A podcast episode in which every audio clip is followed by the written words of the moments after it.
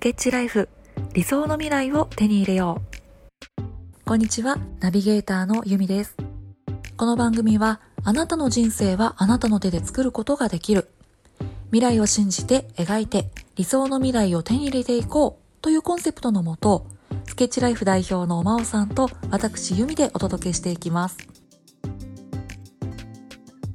今日はですねこんな質問が来ています、えー私は自分の願いや希望を持って極限まで仕事を積み重ねてきましたが何一つ叶わず何をしたいのかわからなくなってしまいました、えー仕事が大好きで自分の天職だと思っていましたでもその仕事も大嫌いになりました自分の輝ける場所は必ずあると言いますがその探し方を教えてくださいということですねはい、はい質問ありがとうございます。ありがとうございます。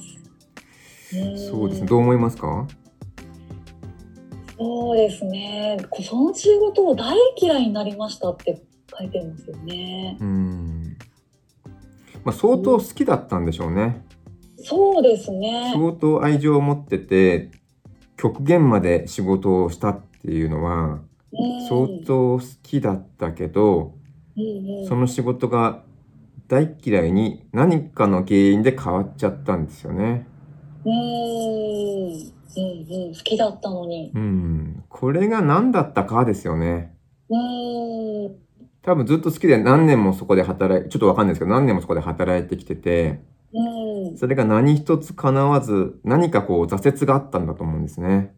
それは純粋に仕事に向かってなのか、もしくは、えっ、と、周りにいる人との関係でなのかにもよりますけども、うん何かがあって、心が折れてしまったのかなってそうです思ようんですよね。ね。この文章から見る限り。うん。うん自分は輝ける場所は必ずあると言いますが、その探し方ですね。 うん気になりますね。私もこ れ。探し方か。うんまずその今の、えっ、と、以前やられていたお仕事が、うんの方向性がそこでいいのかどうかですよね。それが、まあ、さっき言ったみたいに、えっ、と、上司とか取引先とかとの関係でうまくいかなくなって嫌いになったのであれば、同じような仕事内容で違う場所で働くということで、輝ける場所になる可能性はありますよね。そうですうね。ん。うんうんもしくは本当にその仕事、純粋にその仕事だけで何か挫折を感じてしまった。例えば、わかんないですけども、えー演劇の仕事とかうんで何かこうトップダンサーとかを目指していたんだけど、自分の才能に限界を感じてしまったとか、そういうパパターンもありますよね。そうですうねん。。そういう場合はもう別の仕事を探すのがいいんじゃないかなっていうふうに僕は思うんですけど、うんなんか例えば、えーどうしようかな。例えばこうコップがあって、今このコップがあるんですけども、はい。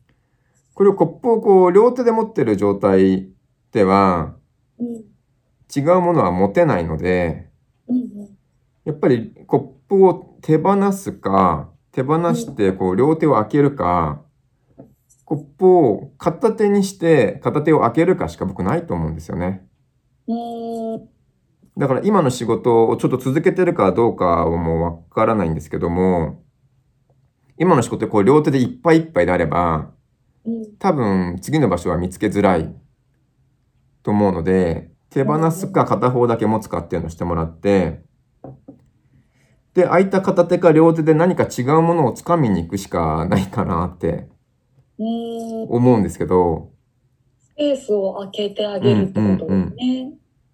うんまこの時に、やっぱり、うーん、すぐには見つからないって思った方がいいですよね。うんその方が気が楽ですよね。うんまあ、くじ引きみたいな感じで、こう、今コップしかないんであれですけど、これがくじ引きの箱だとして、ここにたくさんくじが入ってて、こう引くじゃないですか。まあ、大体外れなんですよ。うんうんでも中には100個のうち1個ぐらい当たりが入ってるっていうことであれば、もう引き続けるしかないかなって思うんですけどね。そうですね。1回目で大当たりが出たら嬉しいですけど、うんうんなかなか難しいですね。多分少なくともこの方はきっと1回目に引いた最初の今の転職だと思ってた仕事が、きっと中あたりとかだったんですよ。うん。だからこれだと思って信じてやってみたけど、ちょっと違うと。他のも外れに見えるんだけど、というふうに思ってると思うんですけども、きっとこの中に大当たりもあるんですよ。うんうん。そしたら中あたりのくじを一回手放して大当たりに向けて引き続けるしかないかなって。うん。なるほど。思うんですけどね。どう思いますかそうですよね。もう、とりあえずやってみる、やってみないことには何もわからないですもんねう。ん。うん。なんか輝ける場所にたどり着かないと私はダメなんだって思う必要はないかなって。うん。そうじゃなくて輝ける場所を探してくじを引き続ける私が輝いているって思った方がいいかなと僕思うんですけどね。うーん、なるほど。うーん、面白いですね。そう思わないと引き続けられないんじゃないですか。諦諦めちゃゃうっていうか。どうせ私には無理だわ。私にはこの箱の中に当たりなんてないんだわって思っちゃったら、もう引くの怖くなっちゃいますよね。そうですね。うんなんか妥協してしまうというか。うそうですよね。ーん、そしたらくじを引いてる私は輝いてるんだって思える方が絶対いいですよね。ねまたこんな外れ引いちゃった、聞いてよ、みたいな。うーん、でも諦めないわ、次また引くわ、みたいな。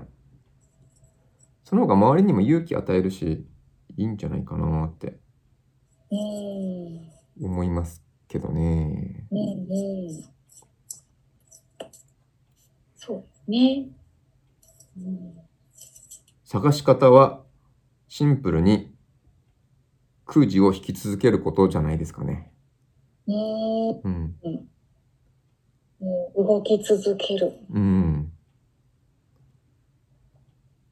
そのためにどうやって引き続けられる、モチベーションを保ったまま気持ちで落ち込まずに引き続けられるかっていうことを自分なりに工夫することかなと思いますけどね。うーん、うん。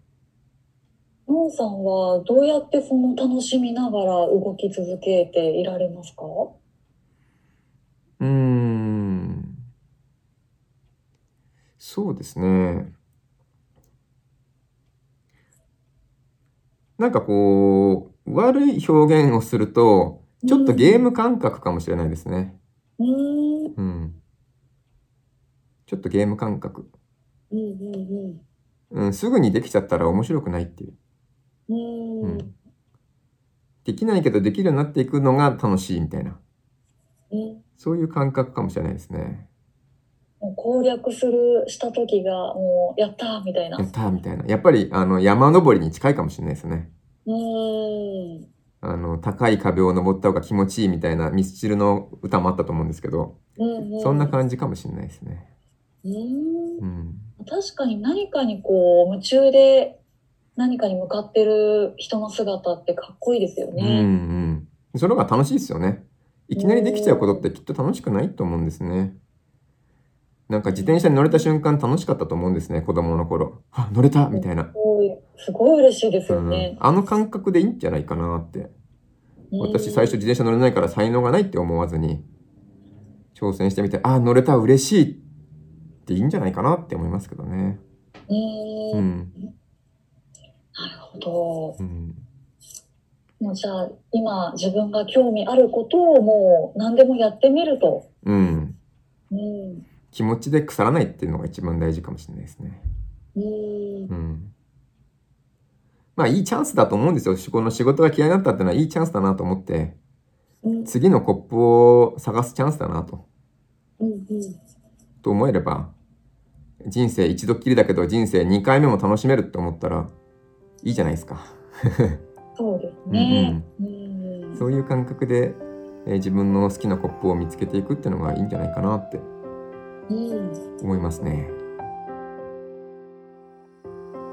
スケッチライフ理想の未来を手に入れよう最後まで聞いていただいてありがとうございますこの番組では皆さんからの質問や感想もお待ちしております番組概要欄にあるメールアドレスまでお気軽にお寄せください次回の放送も楽しみにしていてくださいねそれでは皆さんにとって素晴らしい一日となりますようにナビゲーターのゆみでした。